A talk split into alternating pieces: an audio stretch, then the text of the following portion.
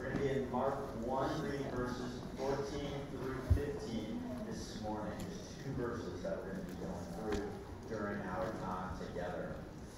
Now, as you're turning there, usually we like to start off our service or our, our time of study with like some sort of illustration that maybe helps us understand kind of the larger point uh, that we're going to be talking about. But that's not what we're going to be doing today. Instead, I kind of want to challenge you to do a little bit of a thought experiment on your own, right where you're at. I want you to take a moment and I want you to think about that if somebody came up to you and asked you, like, hey, I want you to take everything that you know about Jesus, about his teachings and his ministry, and I want you to think about what that was all about, and I need you to summarize it for me in one sentence. Right? Like this thing's got to fit in within like a the artist formerly known as a tweet, right? Whatever it is called now, like 160 characters or less I want you to summarize for me what the ministry of Jesus is all about. Or another way to think about this is like, what was the main point of Jesus' teaching?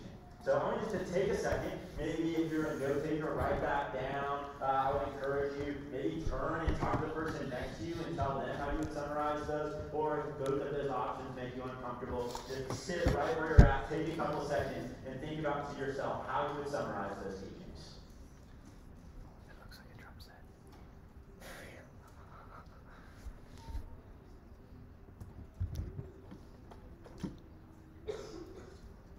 Now, the reason that we do kind of this exercise, or I want to think about this, is because the way that you summarize the teachings and the ministry of Jesus actually says a lot about what you think about who Jesus was and the work that he came to accomplish here on this earth, right? And it also tells you a lot about what you think that the gospel is. Uh, asking you that question is essentially the same thing as asking you, like, hey, can you explain the gospel to me? And, and I would guess that the answer, that if we were to pass around a microphone and everyone in the room did their answer, that we would have a lot of different answers from different people in the room.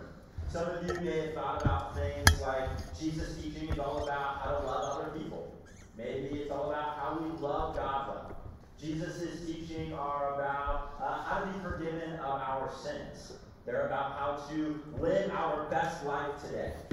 They're about loving our enemy. Right? There's any number of answers that we could give to this question. And whatever answer you gave actually tells you something about who you think Jesus is and what his ministry was really about.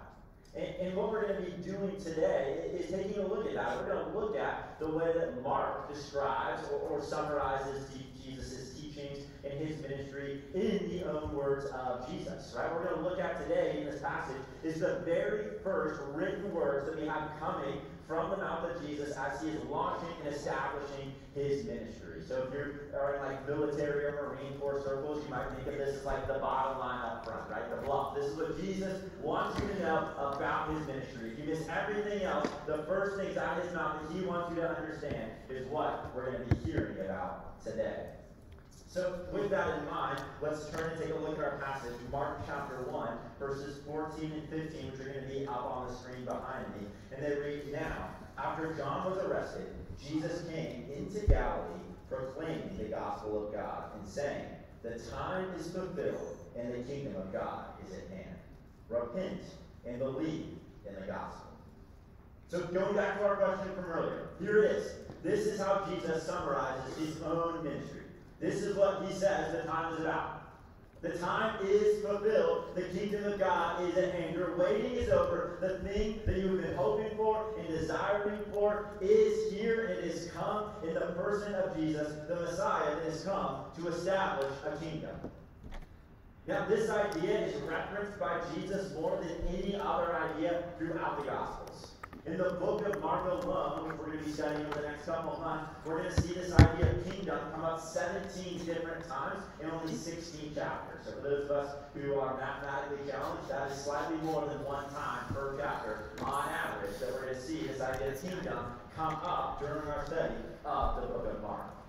And, and, I think what we're going to see is that what Jesus has to say about what this kingdom is is a little bit different than how we often think of this idea in many Christian circles.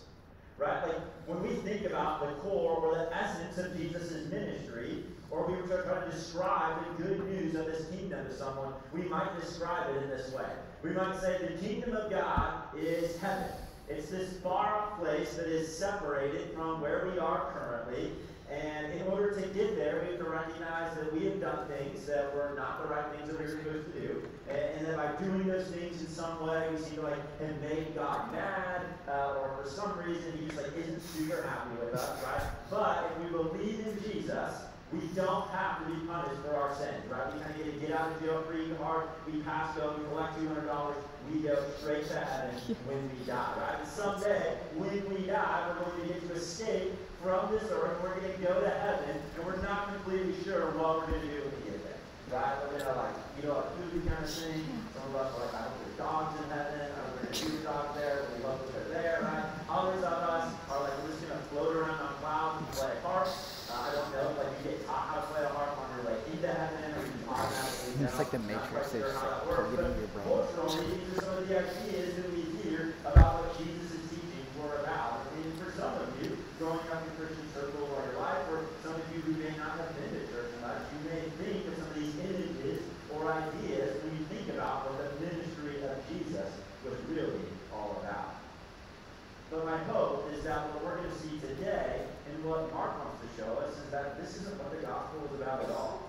At least, not in its totality. Right? What Mark wants to show us in the passage today is that this definition of the gospel of just not being punished for our sins so we can go to some far away place where we're going to exist for eternity doing we are not sure uh, quite what fails to represent or describe the immensity of the work that God is actually doing through Jesus. And it also fails to address some of the very real barriers that both we ourselves and the audience, the Roman audience, those believers, Gentiles in Rome, it fails to address some of the barriers that they would have faced when thinking about this idea of this kingdom that Jesus says he came to establish. And so my hope today is that what we recognize is that the true gospel is so much more than some of these maybe hollow ideas that we have about what Jesus came to do, and that it's something to be celebrated because it is far better and it far surpasses many of the ideas that we have about Jesus' ministry. Now, ultimately, what Mark wants to do through the text that we're studying today is to cause us to recognize and anticipate the promise that Jesus actually fulfills. You see, Mark wants to move us from our dissatisfying, confidence shaking, and ultimately dangerous misperceptions about the gospel, and he wants to move us to a settled confidence in the kingdom that Jesus has established and is in the process of establishing. He wants to answer the questions really, what is the kingdom of God? And why should we regard it as gospel? Or, or in other words, why should we say that the kingdom of God is good? And then he wants to tell us how we should respond. If we know that Jesus has come, he says he's established a kingdom, and he says that it should be good news for us, then there is some sort of response that we should have to that. And Mark wants to make it very clear for us what that response should look like to the kingdom that Jesus has come to establish. Now, the way that Mark is going to answer these uh, questions for us is he's actually going to reveal to us three different ideas or three different things about this kingdom that Jesus came to establish. And the first thing that Mark wants to show us is that God's kingdom is the fulfillment of time. Now, this is kind of a weird phrase. We don't really think about time as being something that is We think of time as being something that is past, right? We count the passing of time or the passing of days, but we don't really think about it being full. So we can hear this idea and kind of wonder, what is Mark saying? Really, what is Jesus saying when he talks about that the time is fulfilled and the kingdom of God is at hand? Well, what Jesus is talking about here when he says the time is fulfilled is he's really saying, like, the time has come. It is here, the promises that you have been waiting for, they have been fulfilled. Those promises have been answered. They have come into their fruition in my coming, the person of Jesus. And so that causes us to ask the question, well then, what are those promises that have been fulfilled with the coming of Jesus that have caused time to reach its fullness in his arrival. And, and while this is a big idea, you know, to, to summarize it for us in just a couple sentences that you're going to see up on the screen. Now, what, what we can summarize this idea of the promises that Jesus is coming to fulfill as is that God, through his sovereign reign, offers citizenship to his kingdom, which he established through his chosen. And that this king brings salvation to God's people through judgment and is working to renew all of creation by freeing it from its enslavement to sin and sin's effects. In this kingdom, God's people experience reconciliation with God and with each other, and one day, God will come down to dwell with and rule over his people in his renewed creation for all eternity. This is what Jesus is talking about when he says, the fullness of time has come. He's saying the promises have been fulfilled in my coming. He's saying all of these things that you have been told throughout time, throughout the nation of Israel, all the promises that we trace throughout the Old Testament have reached their fullness, their fruition in me in my coming. And this is what it is going to look like. This is the work that I am doing. This is what I have come to accomplish. We see this if we go all the way back to the beginning, looking at Genesis 1 and 2. We see back in Genesis that God makes all of creation. And then as its pinnacle, as the crown jewel of his creation, God puts Adam and Eve, humans, in this garden that he has made. And he puts them there, and he gives them a job that they should do, which is to take care of the garden, to cause it to flourish, to multiply, and ultimately to exercise dominion or rulership over all of the earth. But what he tells them is that this isn't their own dominion, this isn't their own kingship or rulership that he wants them to be exercising, but instead they're supposed to be reflecting the dominion or the reign of God that God is actually exercising his rule through his chosen human rulers in order to bring about the flourishing of all creation. This allows us, the human, to be able to reflect the image of God to his creation and to glorify him by bearing his likeness. But as we continue on, just a few pages after we get this creation account, in Genesis 3, we see that the humans mess it all up right? They don't do what it is that God told them to do. They don't serve as vessels through which God exercises his rule, but instead they attempt to exercise their own rule by rejecting and going directly against the reign of God in their own lives. And what we see is that by doing so, they bring sin into the world with all of the brokenness and the effects and the consequences of that sin. We see the first evidence of death as God has taken an animal and used those skins to cover Adam and Eve in their shame. We start to see the presence of suffering coming within the promises or the curses that are given to Adam and Eve. We see that all of creation is actually enslaved underneath this sin. It's going to be spending this time until it reaches its fullness, longing to be set free from this enslavement.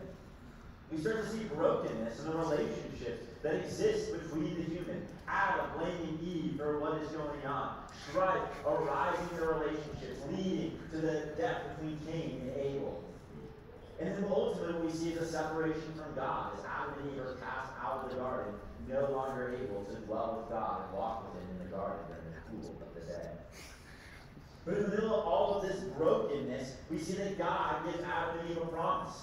And this promise that a human is going to come and they are going to undo all the damage that has been done by the sin. And ultimately, this human is going to come, he's going to restore all of God's creation.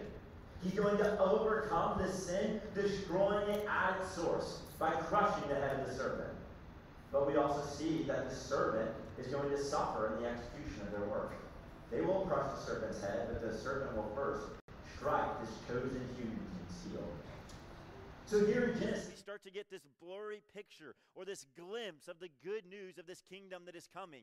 Even in the middle of this tragedy, as sin and brokenness come into the world, bringing with it all of the devastation that we experience on a day to day basis, we get the hope of this blurry picture of this snake crushing human that is going to come. And then as the Old Testament continues, we see this promise or this picture of this one who is to come and the kingdom that they are bringing become more and more clear. As we fast forward a little bit more, we get to the person Abraham, who God gives another promise to.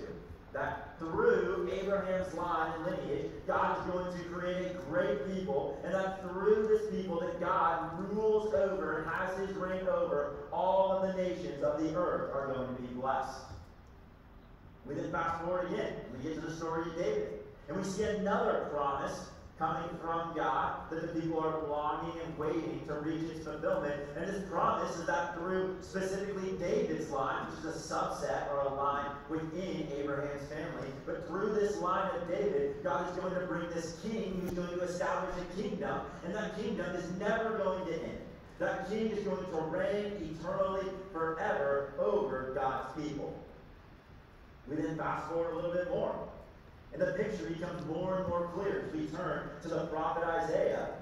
And we see the promises that God gives to his people through this prophet. Through Isaiah, we see that God reveals that there is a human who is coming, sent by God, who will once again be from David's line. And that this human will be high and lifted up, but will first suffer greatly to reach this position of authority.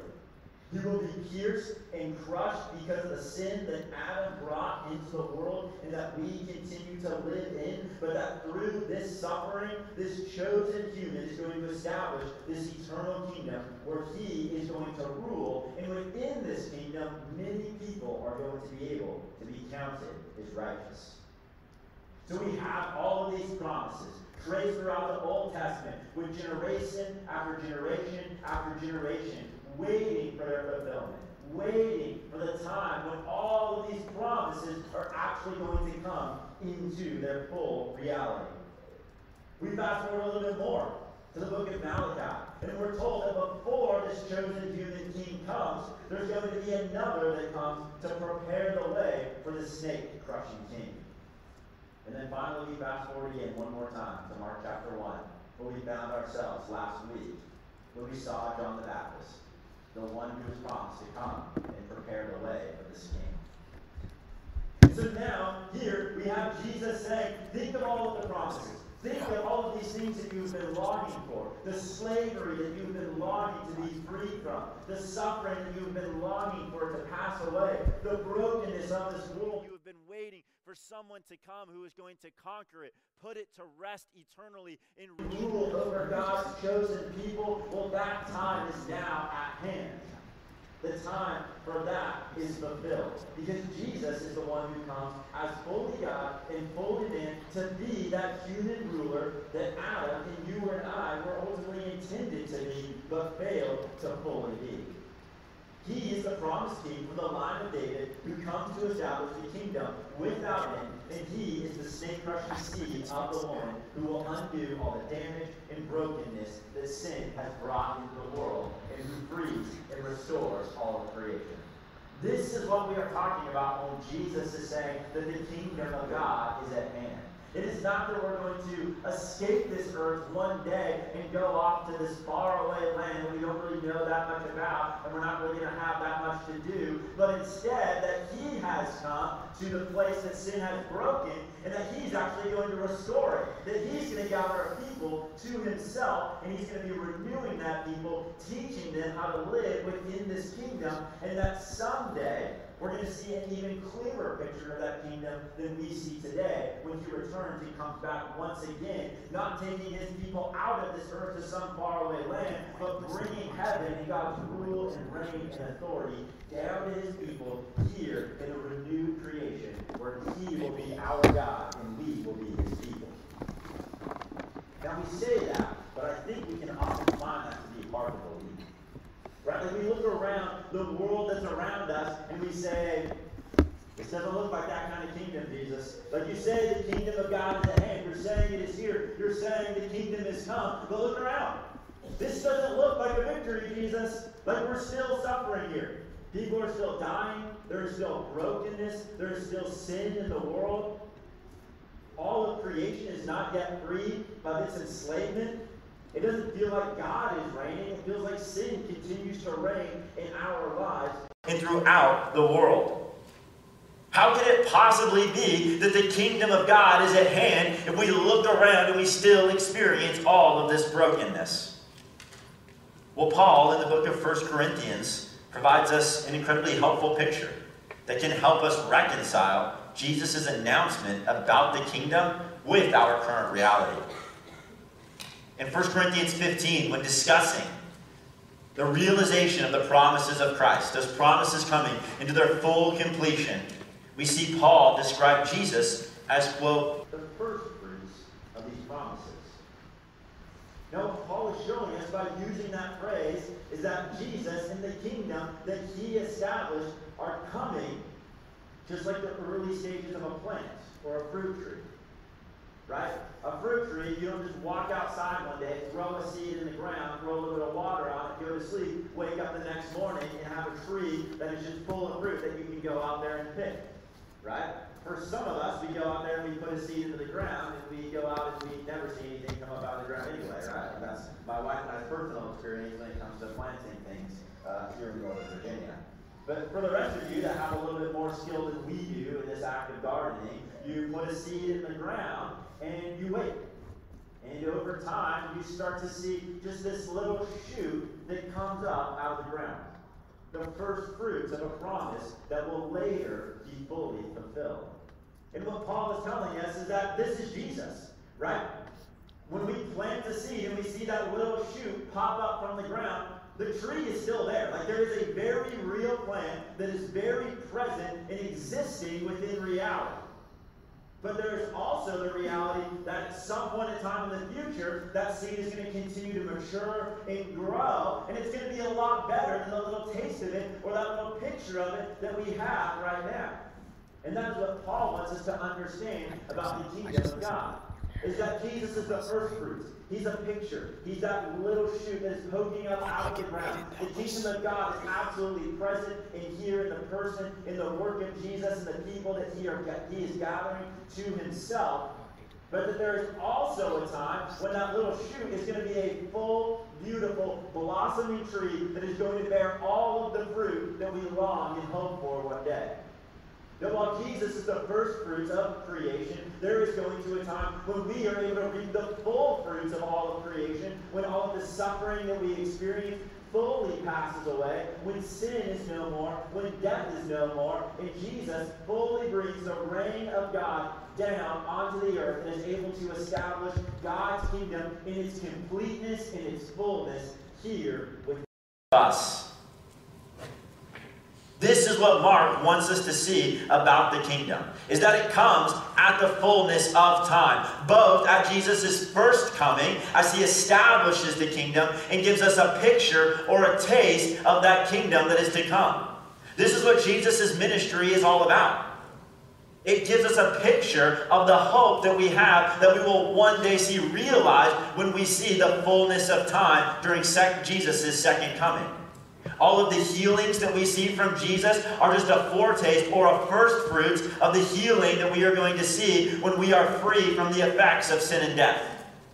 Jesus' resurrection from the, dead, Paul says, is the first fruits of the resurrection that his people are going to experience when death is no more and we're able to dwell with God eternally forever. His teachings are a first fruit of the way that we are to relate with God and with the way we are to relate with each other within this kingdom so that when the kingdom does come down, we understand what that kingdom looks like and how we are able to live in it.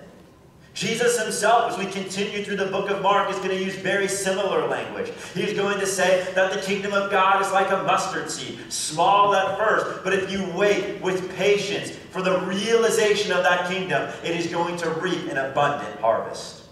This is what Mark wants us to see about God's kingdom, is that it comes at the fulfillment of time, as all of the promises of God reach their fulfillment in Christ about his first coming and the coming that we still await. Now, the second thing that Mark wants us to see about God's kingdom is that it is for all people who repent and believe. It's no accident that Mark decided to provide us a geographic context for where this proclamation of God's kingdom is coming.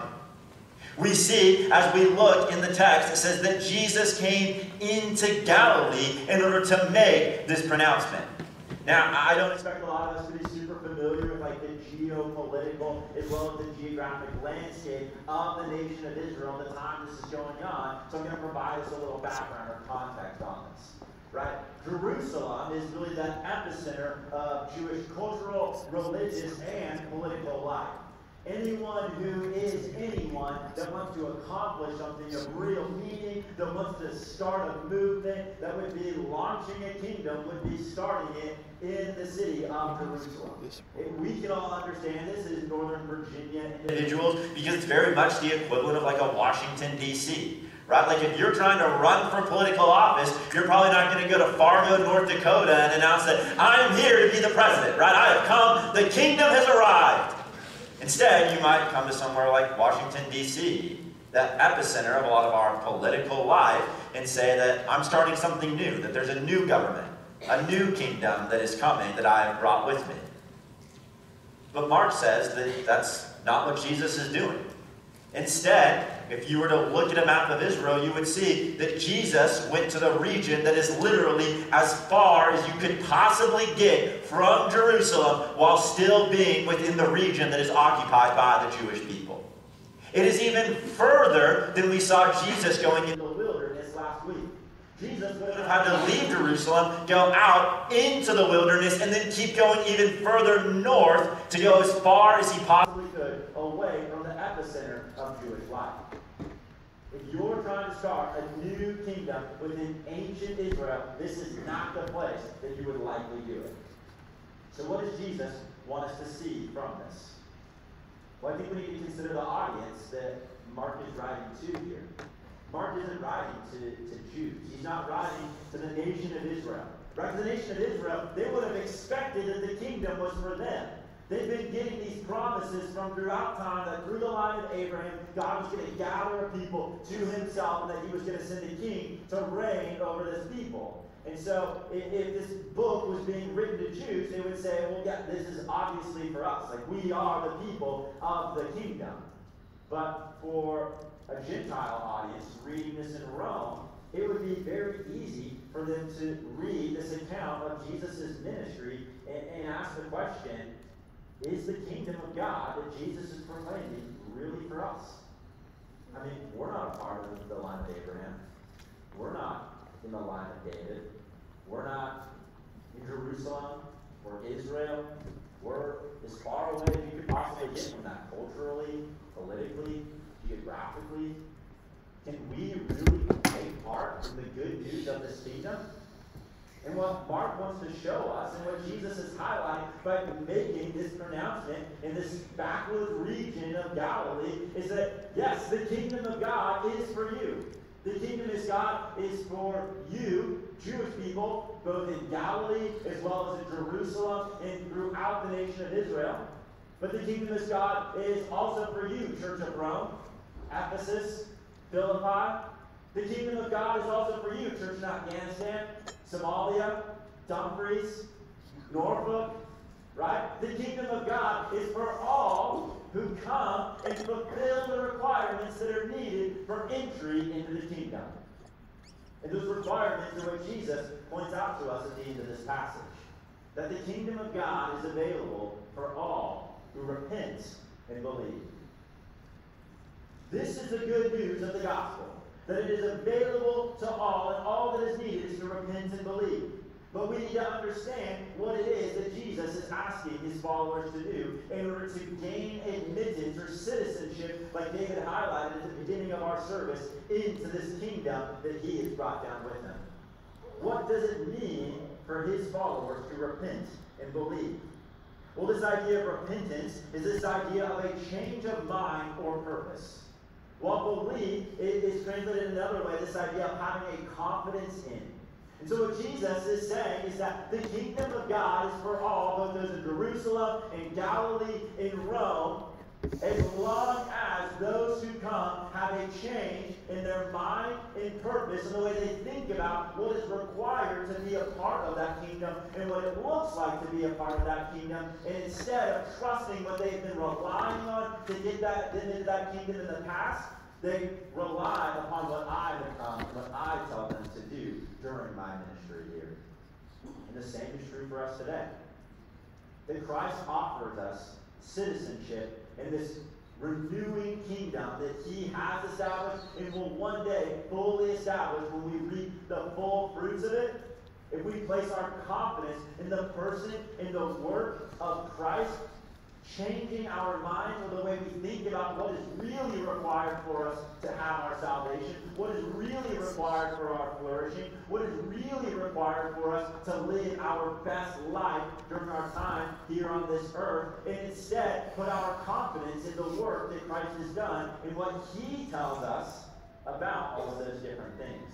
It means putting confidence in the fact that turning away from our former way of living and the former hopes that we had in our ability to provide for our own salvation and to maximize the life that we are living in order to gain the most satisfaction that we can in the short time that we have. It means changing our mind about all of those things and instead having confidence or faith in what Jesus tells us, which is that He has something so much better for us if we will submit to the work that He has done, placing our faith in Him and following what He has told us to do. Now, finally, once Mark shows us that the kingdom of God is available to all who repent and believe, he shows us one last thing, which is that the kingdom of God is formed through suffering. It's so interesting how Mark chooses to open this section of verses within this passage. If we look at the very beginning at verse 14, the first thing that Mark chooses to tell us is that after, or this, that this came after John was arrested. Right? So last week we spent a lot of time talking about John the Baptist, this one who came to prepare the way for Jesus, this Elijah type figure who came to declare the coming of this king and was preparing the hearts of the people so that they would be ready to accept this king and recognize him once he does arrive. And then we see that Jesus comes and he says, The kingdom of God is here. It is at hand. I'm starting this kingdom and it is at work. So it's so interesting that the very first thing that Mark tells us about that kingdom is that its most prominent citizen immediately gets arrested. Right? Like if you are starting a political or a cultural movement, you wouldn't do it by having the most prominent, most identifiable uh, individual within that movement, the spokesman of that movement that people would recognize and say, he is the one that's talking about what is to come. You wouldn't have that guy get arrested by the powers that are currently in authority. Right? This doesn't look like much of a kingdom. I mean, how can you say that the kingdom of God is at hand, Jesus, if the Roman authorities, the Roman kingdom, has the authority? lock up your most prominent followers. But what Mark wants us to start to understand is that this isn't a flaw within the kingdom, but instead it's the pattern for how this kingdom work is going to be accomplished. You see, the same barrier that we often have to coming to the kingdom, which is us looking around and saying, it doesn't really feel like God is reigning right now, is the exact same barrier that his followers are going to experience throughout Jesus' ministry. We talked about this series, or titled it as this idea of seeing Jesus with new eyes. Seeing Jesus in a way we may not have seen him before. Seeing him for who he really is. And this is something that his followers struggled to do. As we're going to see later on in Mark's account, one of the most difficult barriers that Jesus' followers had to overcome was this idea that he was going to go and that he was ultimately going to suffer and die. We're going to see later that Peter, right, this gospel account is really Peter's words written through Mark, who has recorded all of Peter's teachings. We're going to see that Peter himself, right after he professes who Jesus is, he finally gets it. He says, Jesus, you surely are the Son of God, the Messiah who has come in the fullness of time. Jesus says, Yes, but I must suffer. And Peter says, Absolutely not. Like, Jesus, I know that you're still new to this whole kingdom building thing, right? Like, that's not how kingdoms work, right? The leaders don't die. Because if you die, there is no kingdom. But what Jesus wants us to, un- to understand, and what Mark is starting to prepare us to really comprehend as we continue throughout our time in this book, is that that is exactly how Jesus accomplishes the work of his kingdom. And now, this is both a, a challenge and a comfort for us as we seek to participate in this kingdom. Now, it's a challenge to us and that it reveals to us that suffering is the pattern, it's a paradigm that we are to follow. The pattern of the cross is the pattern that we, the followers of Jesus, the follower of the cross, are likely going to see within our own lives.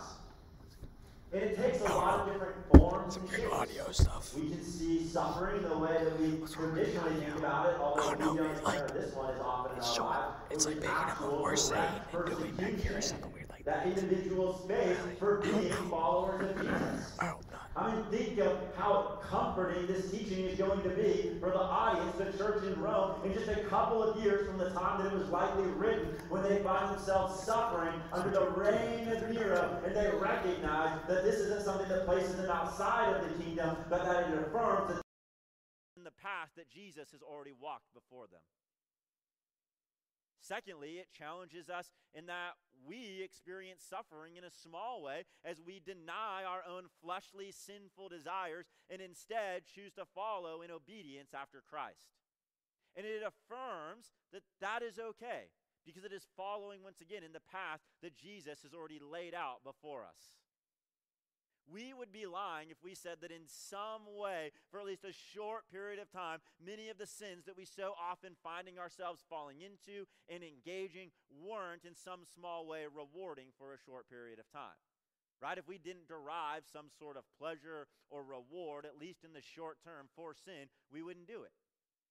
We know that it's not the right thing to do. And so, if we knew that it wasn't the right thing to do, and we also knew that it wasn't really good for us, then we wouldn't do it. But we often think that the pleasure that it brings, no matter how fleeting and no matter how damaging, is worth it in the short term. And what Jesus wants us to understand is that the suffering that we undergo as we deny ourselves walking in those fleshly ways, that short term pleasure, and instead have our eyes firmly fixed on Him, are following after the pattern of the cross that He Himself has established. And then finally, he wants us to be challenged and recognize that the followers of Christ are going to suffer in the same way that he suffered by laying down themselves and their lives, their preferences, their desires, potentially their hopes and dreams for the work of the kingdom and for those who are within it.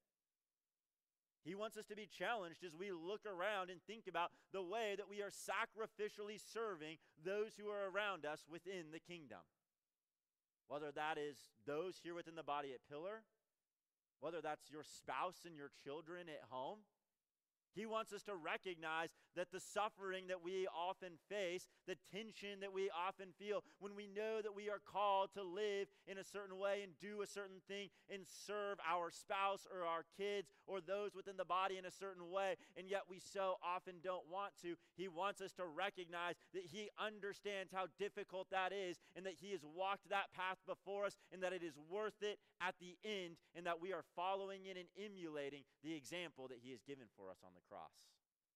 Because the kingdom of God is formed through suffering. But we also can take great hope in this reality. Because I think that often we can find ourselves suffering from the brokenness of this world, and we can ask ourselves, is something wrong with me? I mean, if Jesus came to establish a kingdom where there was no more suffering, where sin had passed away, where death had passed away, when all of this suffering came to an end, then surely if I am experiencing this great suffering, if I'm carrying this great burden, if I'm going through this great trial at this time, surely there is no way that I am resting in the kingdom of God. But what Jesus wants to say to us, and the way he wants to comfort us, is by telling us that that's not the truth that we can both be resting in a part of the kingdom of God now while enduring the sufferings that we experience and hoping and yearning for the day that all of those things pass away. Because what we see about Jesus is that he was not outside of the kingdom when he endured his greatest suffering on the cross. But he was at the peak, the height, the culmination, the climax of the work of this kingdom fully establishing it. Going back to the book of Isaiah, when the Israelites were promised that the fullness of time was going to come and there was going to be one who was high and lifted up, we are able to fast forward and recognize that the way that the kingdom was formed was by Jesus, in fact, being high and lifted up, not by being ascending to a throne, but instead being nailed to a cross where he was high and lifted up and mocked before his people as the king that they had rejected. But in doing so, he ushered in the fullness of this kingdom that we are now able to fully place our hope in, recognizing that the kingdom of God is at hand. The promises have been fulfilled in Jesus. The fullness of time has come and is going to come as he uh, accomplishes and finishes his work of the renewing of all creation, bringing heaven down to us where we will one day dwell with him and that we can have a citizenship into that kingdom if we only repent and believe in the work that he has done and then follow after his example recognizing that the suffering that we endure now is only for a short time and it is following in the pattern that he has laid before us for the way in which his kingdom is going to be established. I think as we think about this, there are a few different ways that we may be able to apply this to our own individual lives the pattern of this idea uh, of the suffering being the way that the kingdom is established, it, it challenges us in maybe re looking at or re identifying the hope that we have on what is really going to bring about the realization of the kingdom as we experience it now. We're going to talk about this in, in, a few weeks a little bit more in depth.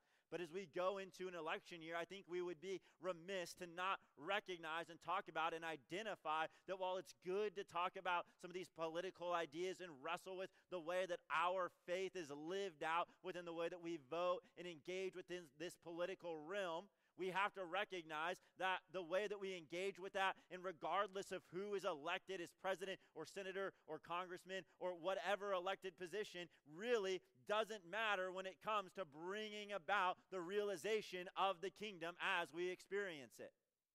Neither Trump nor Biden are going to usher in the kingdom as it is supposed to be.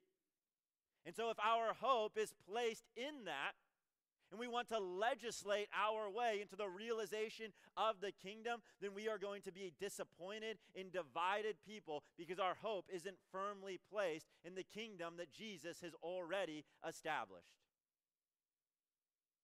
Secondly, I think the way that we apply this is that we look and we say, Jesus is offering citizenship to all who repent and believe.